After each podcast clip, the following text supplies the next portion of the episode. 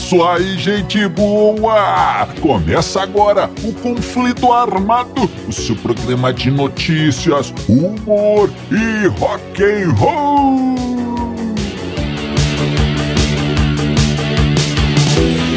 E vamos para as manchetes de hoje.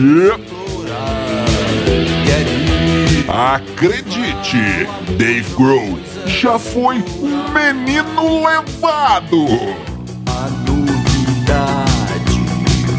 Plágio e treta entre Mick Jagger e David Bowie. Os Beatles já foram censurados na BBC. E a grande hipocrisia. Tudo isso e muito mais no conflito armado que começa agora. Eu sou Bob Macieira e aqui comigo no estúdio é o arquirrival e o melhor amigo Crânio. Tudo bem, Crânio? Tudo bem, Bob? Saudações, caros ouvintes! Estamos junto no rock! Tamo junto no Rock Crânio e sem mais embromações, vamos ao nosso primeiro assunto. É isso aí, amigo ouvinte! Vamos começando o nosso conflito armado de hoje. E nosso primeiro assunto, crânio, é dele um cara mais gente boa do rock and roll atualmente. Dave Grohl, ex-baterista do Nirvana, atual vocalista dos Foo Fighters. É, grande Dave Grohl. E crânio, ninguém nesse planetinha azul pode negar, negar a gente boice do, Dave Grohl. Gente Dave. Grohl, cara, muito gente boa, todo mundo gosta dele, é um cara realmente muito agradável, parece ser aquele tiozão do churrasco, né, crânio, que faz umas piadinhas sem graça, mas Do pavê. que é gente boa, né? Então, olha aí, uma prova disso, ô crânio, é que o Dave Grohl tem pouquíssimas tretas no mundo rock and rollico, né? e uma delas, é, evidentemente, é a Courtney Love, mas quem não tem treta com a Pois é. ex-mulher de Kurt Cobain, né? Mas tudo bem, o que, que acontece?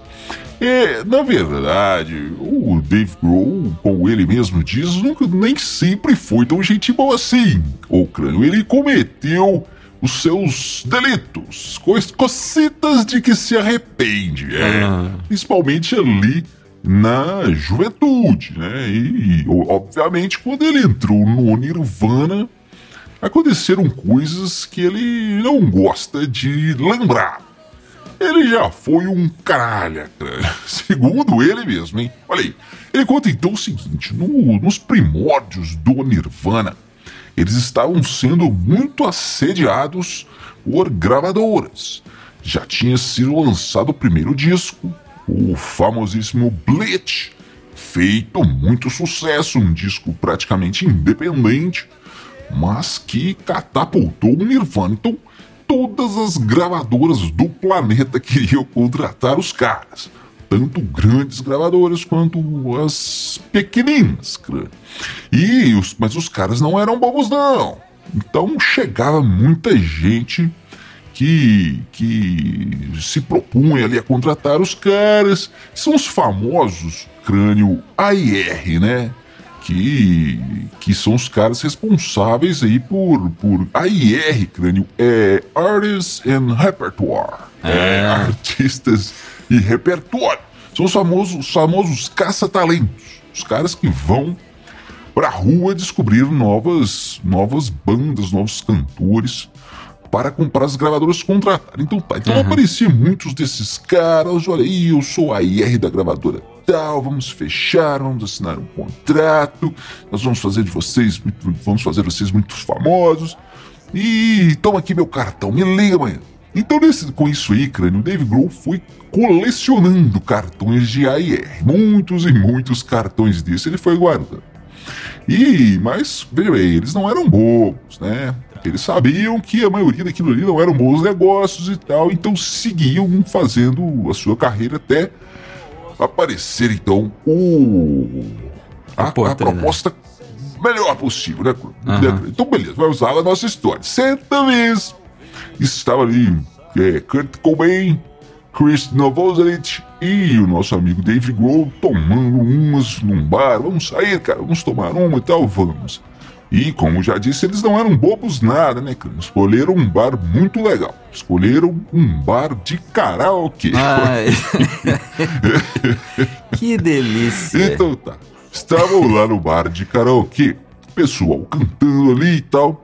E em certo momento, eles viram um rapaz ali cantando e tal, se esgoelando, dançando, fazendo aquela firula toda, crânio.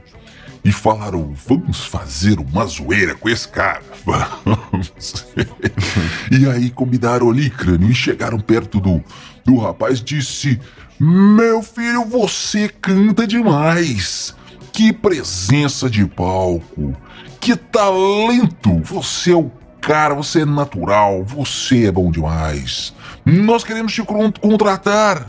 Toma aqui nosso cartão, nós somos é, caça-talentos da, da gravadora Sony. Ah, E o, o cara estava cantando, crânio, e se debulhando ali, um detalhe muito importante, a música. Sabe que música era, crânio? ah, Evidências do Chitãozinho e Chororó. Essa loucura é. Os, imagina. os caras viu? disseram: Não, você é demais, cara. Nós vamos, nós vamos te contratar. Você vai ter muito dinheiro. Você vai ter limousines à sua disposição. Você vai ter muito dinheiro. Você vai ter mulheres. Você vai ter dinheiro. Você vai ter casa com piscina. Você vai ter Dinheiro. dinheiro. É, Enfim, cara, tal, falaram, falaram. E disseram: olha, toma aqui meu cartão, me liga amanhã.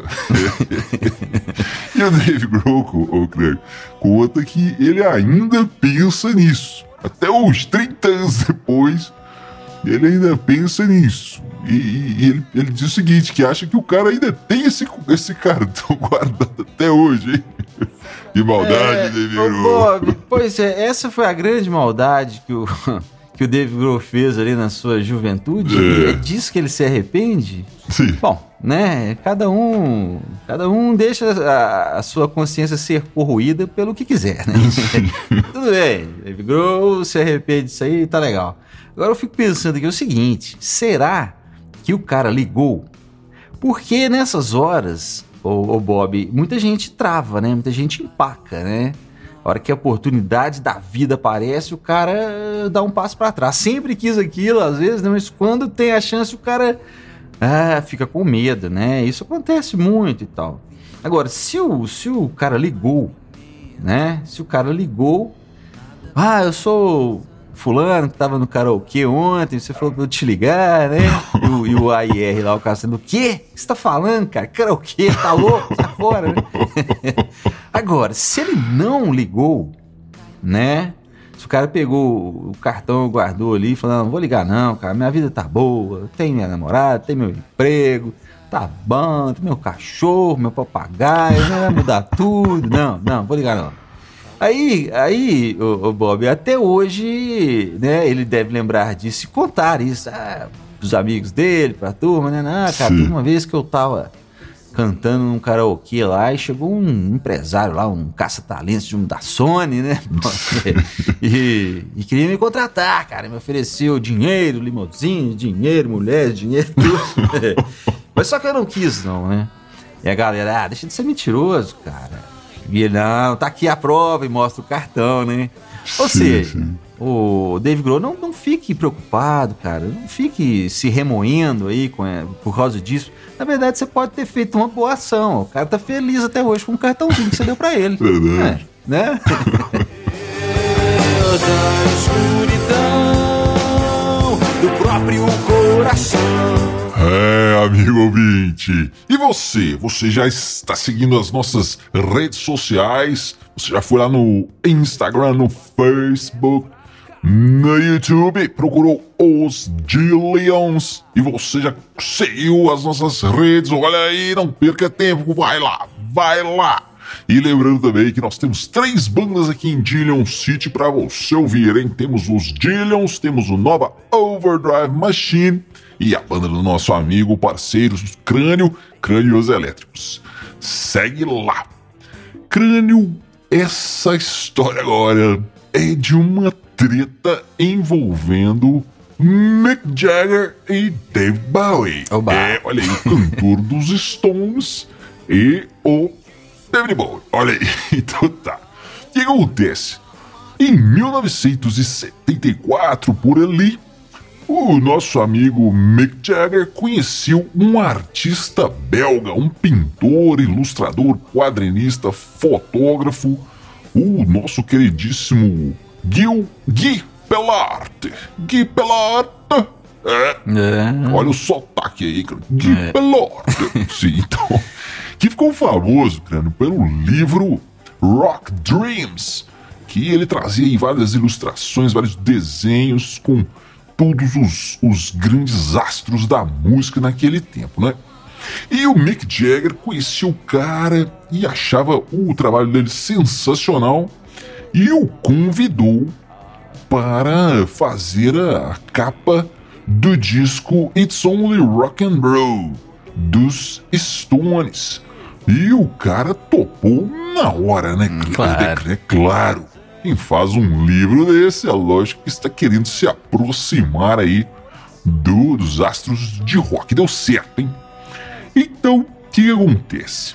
Um tempo depois do, do Mick Jagger, do, Mick Jagger fazer este convite para o, o, o Guy Sim. o nosso amigo David Bowie foi visitar a casa do, do Jagger e o Mick Jagger disse: Vem cá, David Bowie, deixa eu te mostrar uma coisa. Que legal! E mostrou para ele, o crânio, vários e vários é, desenhos e artes ali do, do, do Guy. E, e disse: Olha aí, o que, que você acha, cara? E o David Bowie, poxa vida, Mick Jagger, que sensacional, quem que é esse cara? Ah, eu, sim, sim, e eu convidei ele para fazer uma, uma capa, a próxima capa do nosso disco dos Rolling Stones vai ser esse cara que vai fazer. Legal, não é? É. E o David Bowie, puxa vida, muito legal, hein, cara, legal demais. Quem, quem que foi que fez mesmo o, o Mick Jagger? Como é que é o nome dele? e o Mick Jagger é o Gui, cara, Gui Pelarte. Você tem o telefone dele aí? Tenho, cara. A Ah, inocência do, inocente.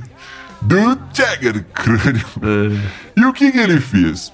O Bowie fez, obviamente, procurou o cara e o, e o nosso amigo Gui fez também uma arte para a capa do David Bowie, do disco Diamond Dogs, que é o, o- David Bowie, meio David Bowie, meio cachorro, né, cara? É. E umas mulheres atrás, bom, enfim, umas artes muito loucas aí, recomendo que vocês procurem aí, ouvintes. Muito doido, cara, muito doido. Mas o que, que- além de, de, de, de, de capturar aí o artista que os Stones iam usar, o crânio, o muito amigo David Bowie ainda lançou o disco antes dos Stones. Legal. O que acabou deixando, né? Parece, ficou parecido que foram os Stones, foi o Mick Jagger que copiou o seu amigão, o cara muito leal David Bowie. Olha aí. Então. É, mas aí, o, o, o crânio, o, o, o David Bowie, depois é, de um tempo, deu uma entrevista e disse o seguinte: Não, cara, eu não sei por que, que o Mick Jagger ficou com, com raiva do, desse- dessa cópia aí, mas na verdade eu fico é feliz quando alguém copia, eu não me incomodo com plágio. Quando alguém me copia, eu, sim, eu me sinto é, é, é, é, lisonjeado, porque eu sou um grande artista e os outros estão pegando trechos da minha obra para fazer outras músicas. Isso é revigorante, isso é refrescante, isso é delicioso. é, David Bowie, que, que alma, que alma elevada, hein? que alma pura. O Bo... e, o, e o- e o David Bowie fala que depois Hum. disso aí, o Mick Jagger ficava com medo até de pensar perto dele.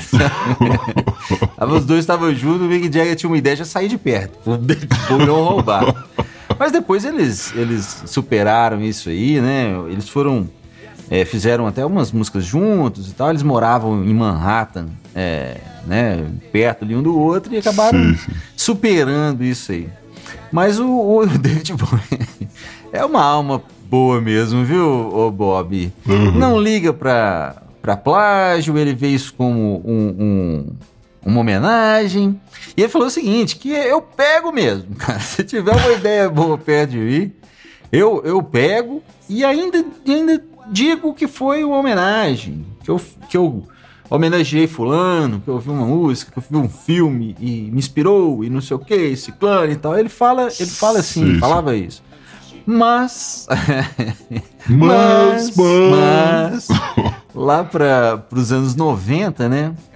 Teve aquele rapper lá, sei lá, que o Vanilla Ice, né? Sim. É, sim. de. Vanilla Ice. Ah, Que fez muitas músicas boas, né? Ficou marcada em uma carreira incrivelmente prolífica. Com, Opa. com uma música só, né? O Ice Ice Baby, que tinha o baixo ali, tinha a batida do, do Under Pressure, né? Do Queen e do, do Bowie, né? Sim. E aí, obviamente, o Bowie falou: não, tudo bem, cara. Essa música aí foi uma homenagem e tal, não tem problema nenhum. Uhum. Só que não, né? Meteram um processo no Ice Ice Baby lá. e isso acabou agora há pouco tempo. Parece que 2017 o Vanilla Ice fez o que? Ele foi lá e comprou os direitos do, do Under Pressure para poder usar. E ele disse que ficou, ficava mais barato do que entrar em um, um acordo ali pela, pela, por causa do plágio lá e tal, né? Ou seja, quando o Bowie pega a música dos outros, pega a ideia dos outros, é uma homenagem. Quando os outros pegam a ideia dele, é um processo mesmo. chega procurando. É isso aí, crânio. E agora vamos para mais um episódio da nossa séria série Astros do Rock Censurados na TV. TV, TV. Com equio. E, e os artistas censurados de hoje, crânio, são eles, os Beatles. É, os The Beatles, crânio, já foram censurados, olha só, pela BBC. É, tem grandes participações aí, grandes músicas, grandes shows gravados aí na BBC dos nossos rapazes de Liverpool. Mas teve uma música que incomodou o pessoal lá, hein? A música em questão é, é I Am the Walrus, crânio, que foi considerada, veja só, pornográfica pela É. BBC. Uma letra que tem, na verdade, um, cará um caráter surreal, né, crânio? Música muito louca, fantasiosa. Mas o pessoal não gostou de uma parte que diz assim, traduzindo livremente aqui. Diz assim, crânio, sacerdotisa pornográfica. Cara, você tem sido um- uma garota safadinha. Você tirou sua calcinha. é, crânio. O pessoal não gostou, não. Eles disseram que tirar a calcinha na BBC não pode. Não pode. Deixe censurado, Beatles. Ai, ai, ai. É, eu Bob. Pois é, mas o pessoal da, da BBC aí vacilou, cara. E- É, porque esse trecho aí nem é o pior, viu? Essa letra aí tem música, tem, tem- essa, essa letra tem trechos muito e muito, muito piores, muito mais pornográficos. Olha esse aqui, tradução nossa aqui, né? Tradução livre. Sim. Presta atenção. É, creme amarelado pingando nos olhos de um cachorro, de um cachorro morto. Esposa do caçador de caranguejo. Nossa! Pornografia total. Bob, Bob. Tem mais, hein? Tem pior. Tem uma que fala assim: sentado num floco de cereal. Ô, Bob, eu fico até com, com vergonha de falar isso aqui, cara. Tão pornográfico é, mas olha só. Ah lá, hein? Preparem-se, ouvintes.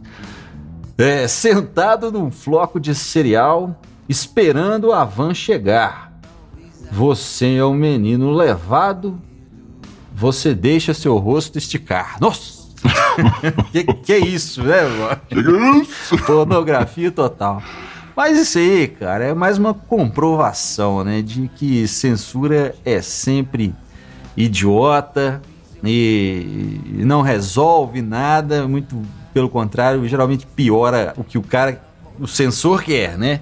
Ele quer que ninguém ouça essa música, todo mundo vai querer ouvir para ver o que, que tem de pornografia no negócio. Sempre foi assim, cara. E sempre vai ser, o pessoal não aprende. Mas é, é censor, é, é, é assim mesmo. E é aquela velha história, né? O cara não entende, o cara não concorda, o cara que tem poder censura. Isso não muda. É, amigo ouvinte, e depois dessa Ô, ô, você Bob, fica... ô, Bob, é, Sim, só uma sim. coisa que eu esqueci aqui, que é a parte realmente mais pornográfica do dessa letra, né? O pior, ele fala, o John fala, eu sou o homem ovo. Ah, aí não dá, né? Aí não dá, tem que censurar mesmo. Eu sou o homem ovo, não, né, John? Então, amigo ouvinte, você fica agora com a música O Futuro Elétrico, da banda nova Overdrive Machine, que você encontra em todas as plataformas de streaming. Vai lá, assim que acabar a música, se você gostar, se você não gostar também, vai lá e segue o nova Overdrive Machine Spotify, Deezer e todas as plataformas de streaming. E agora então, nos vemos no próximo conflito armado. Valeu! Valeu! Valeu!